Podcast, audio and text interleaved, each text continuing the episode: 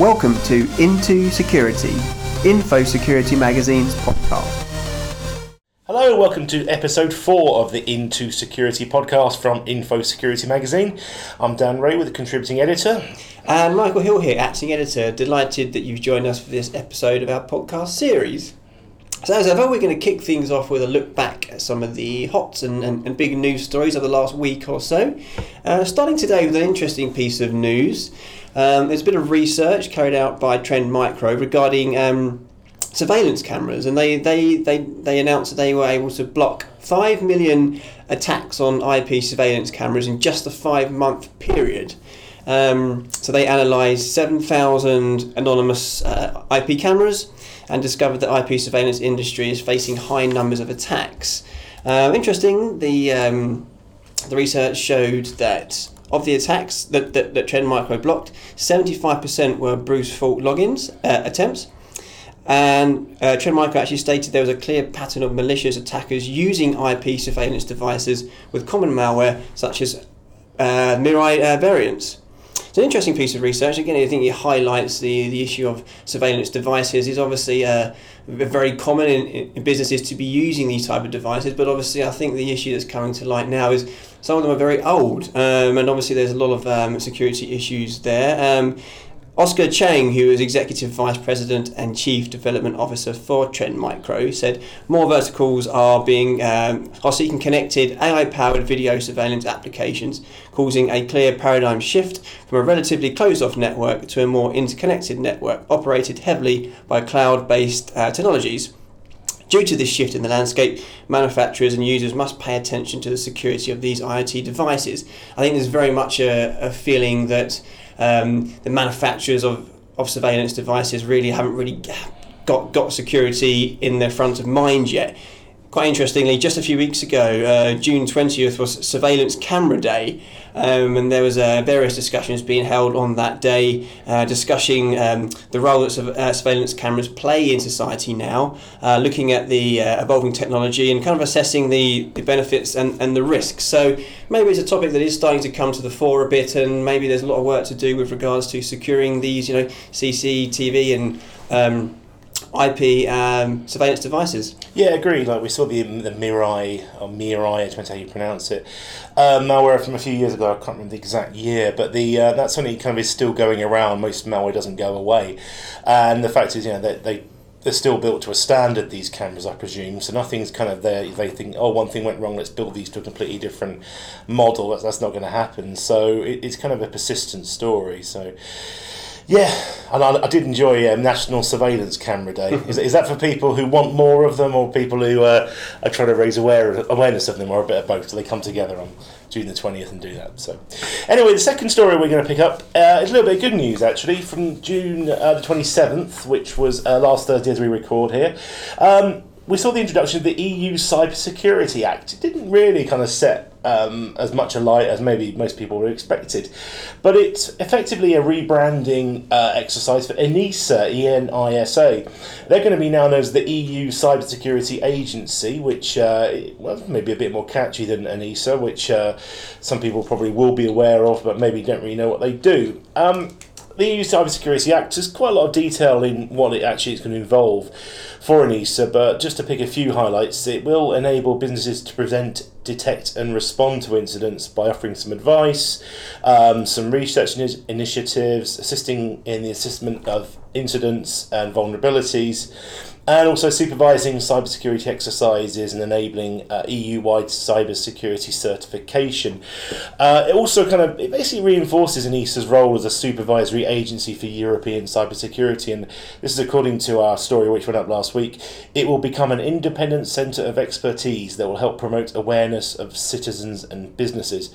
We're just, I guess that's sort of a month and about maybe 6 weeks post the first anniversary of the GDPR, so it's quite positive because a year after GDPR, we've now got an agency in Europe with oversight for cybersecurity affairs for the whole continent, and the regulation states that there is a need for a comprehensive set of measures.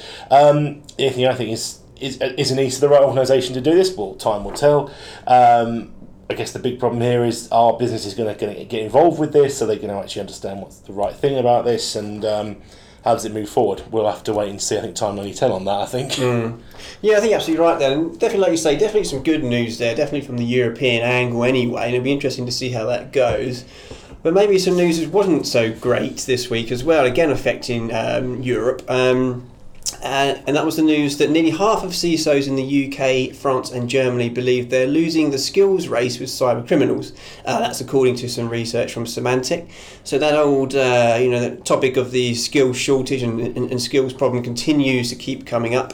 So Symantec teamed up with London's Goldsmith University to poll over 3,000 IT security decision makers across those three countries and found some interesting findings, really. So over 2/5, so 44%, claimed their teams lack the necessary skills to tackle threats effectively, and 37% said they are overwhelmed with heavy workloads. Although these figures drop to 38 and 23 in the UK, respectively. So the UK doing slightly better than France and Germany, but still, relatively high figures, I guess. Again, similar numbers claim that their teams are too busy to keep up with skills development. That was 46%. And 45% saying the technological change is happening too quickly for them to adapt. Again, figures slightly lower in the UK at 39 and 37% than Germany and France, but even still figures to of note. Goldsmith Director of Innovation, Chris Brewer, argued that talent and skills are now the most important weapons in the cyber arms race.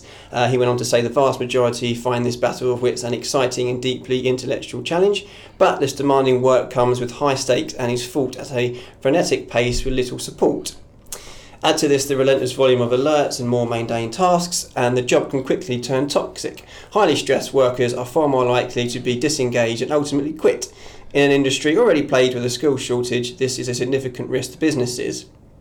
So very interesting. I think it shows down that this skills shortage. We've been talking about and discussing it for a few years now. Doesn't seem to be going away anytime soon, and we still keep talking about it. Yeah, it's looking at some of those statistics again. The figures were actually quite sort of satisfactory. 23% of people say they're overwhelmed with heavy workloads in the UK. I'm sure there's 77% somewhere saying, actually I'm quite overwhelmed, but I didn't get a chance to comment. But 37% are overwhelmed. I mean, actually, I consider that's actually quite a lot of 3,000 people actually are saying they're overwhelmed.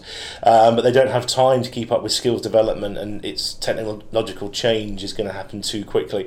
So, yeah, it's kind of a concern, really. It's almost like sort of doing the job you got to do, and that's all you've really got the time to do. Yeah, I mean, we know. I think the latest figures is that the cybersecurity job shortage has reached about 3 million global pros. I think in EMEA that's around about 140,000. So, yeah, see how it goes, I guess. But another interesting topic that does keep coming up. Mm. And one of the causes for sort of too few people and technological change is that people get attacked. And we had a couple of stories which ran in the last couple of weeks about Florida.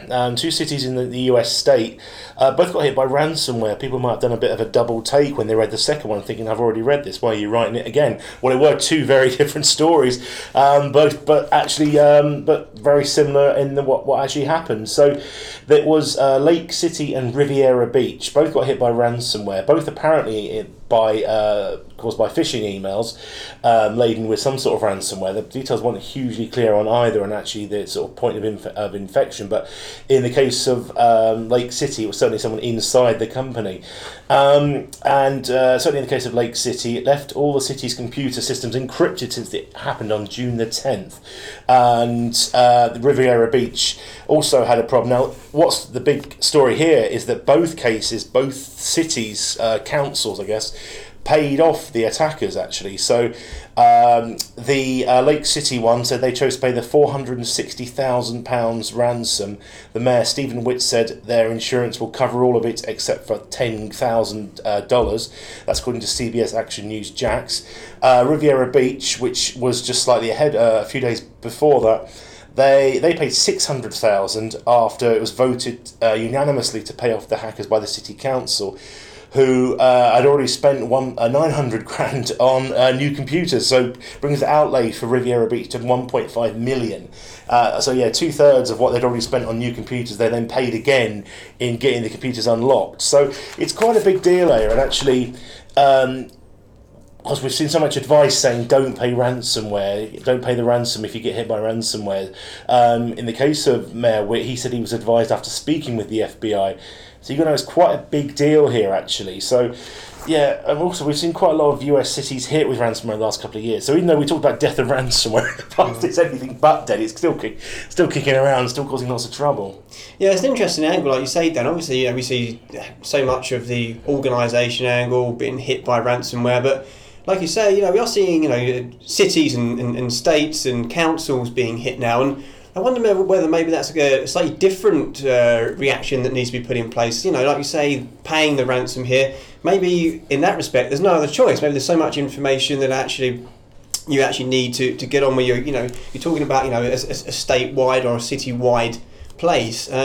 Maybe it's just a different story than you would see for an enterprise, and yeah, maybe that's why the advice they were given were to pay.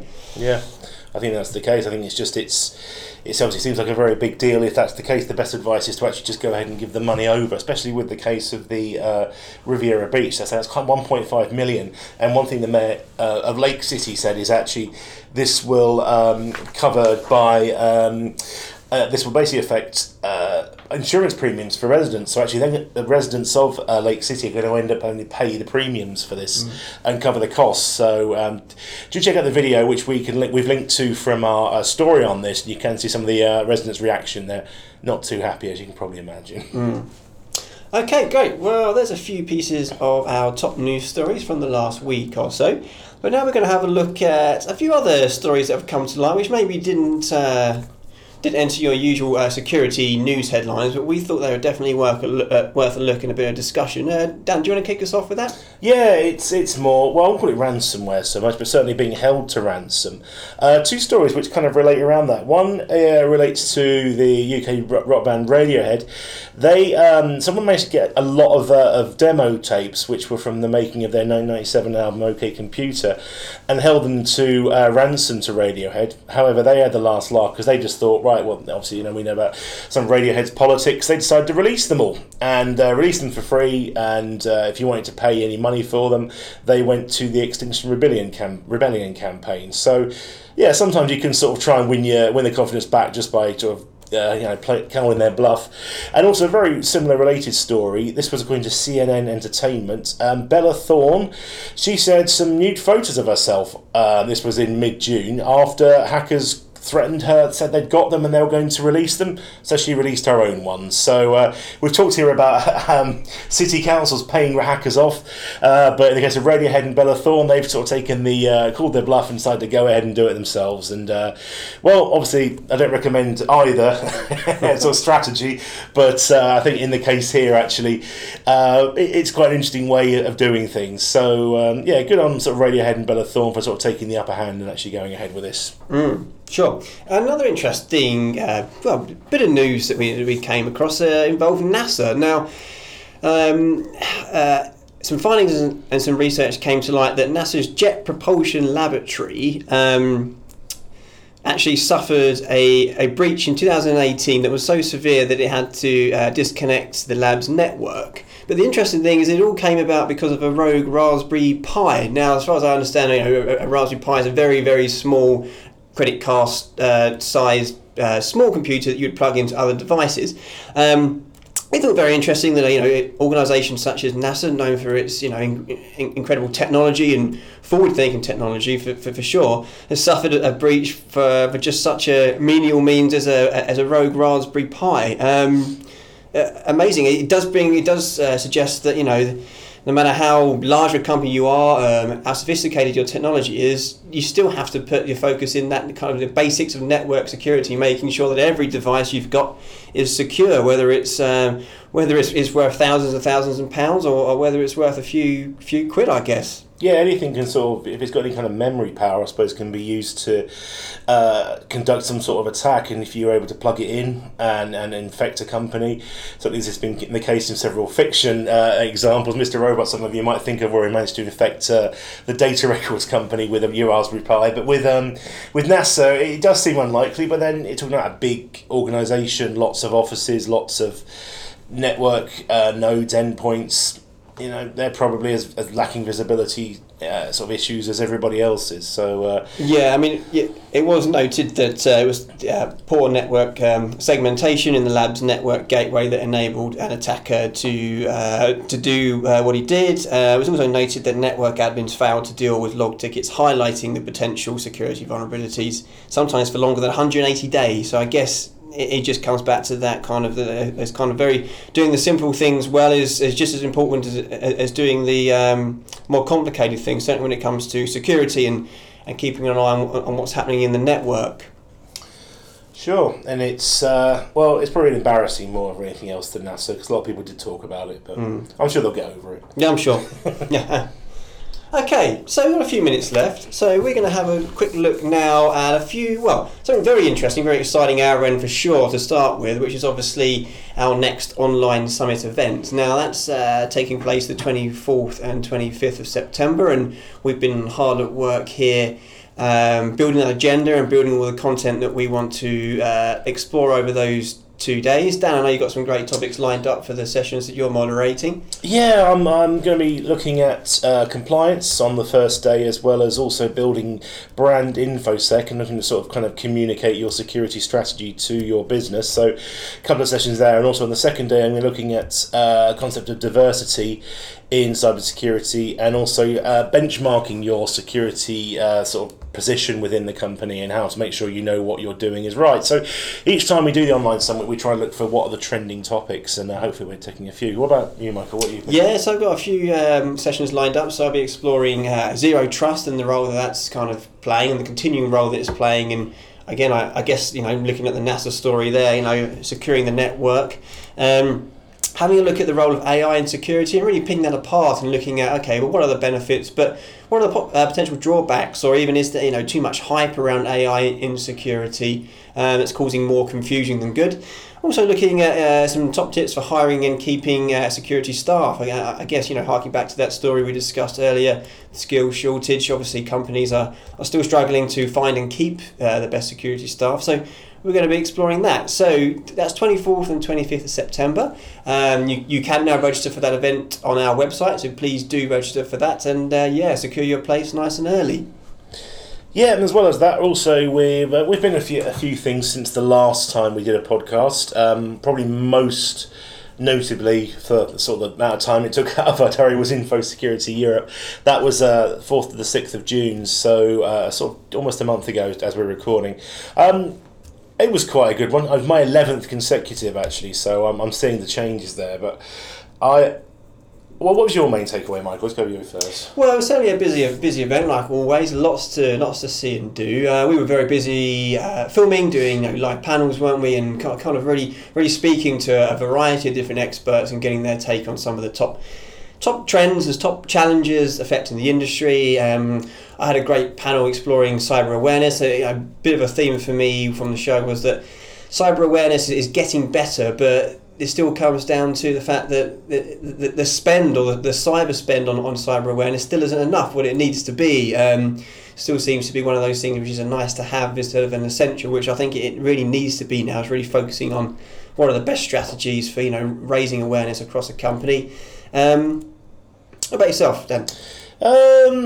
We did a few things actually on digital transformation and sort of vulnerability management. Seemed to be quite a key part of the show this year. I did a panel with Qualys around digital transformation, and I was also on the keynote stage talking about vulnerabilities and risk. And yeah, personally, we also launched our Infosecurity Magazine State of Cybersecurity report. This was the second year running we've done this, and almost a month in. Download figures are really good, but it's still available to download. It's free to download, and you can get it from the website, as well as a bit more information we've written about it. But I mean, InfoSec was good. It's always a good show. It was first week of June, it wasn't exactly cold in there. I remember being quite hot a lot of the time because it's with a glass roof, it's always quite warm. But there's great people there. Really good to be able to walk around and see a lot of the people we interact with quite fairly frequently, both from a user perspective and also the vendors as well. Yeah, and speaking of events, more recently I actually went along and attended the Digital Identity Summit event that was over in King's Cross. Really good day of events, and the kind of real kind of takeaway theme of that event for me was around fraud, and particularly online fraud, and looking at how online fraud really has evolved, become far more sophisticated, more complex, and particularly interesting, the rise of new fraud opportunities as new industries have kind of come along. The example that stuck in my mind from the day was the ride-sharing industry. Think apps like Uber. Even that is giving birth to new fraud opportunities that didn't exist 5 or 6 years ago before these kind of industries did. So just a real takeaway there was that online fraud is continuing to adapt and evolve and becoming ever more complex. Yeah, that sounds good. And yeah, certainly the ride sharing thing's got a lot of coverage over the last kind of 12 months around the fraud in it. And also I went to the Okta forum. This was on the 18th of June, which was down at Blackfriars in central London. And speaking there was the CEO of Okta, Todd McKinnon. He was talking quite heavily about trust in cybersecurity, and he focused quite a lot on a lack of trust won't enable us to reach its potential. We need to trust the new frontier as a real technology company. So it does fit in with that concept of Uber and the rest, and Lyft and companies like that. Actually, they're technology companies. They're not taxi companies anymore. And I think the likes of Airbnb and eBay and Just Eat and all these companies, they're technology companies, and it's all about the trust. And he said here, connect people to technology and get identity right and solve the trust problem. So yeah, well, that was a good day. It was quite a brief sort of sessions, really, quite a few customer presentations and quite a lot of strategies and ways of working. But yeah, thanks to Okta for having me, really. Yeah, sure.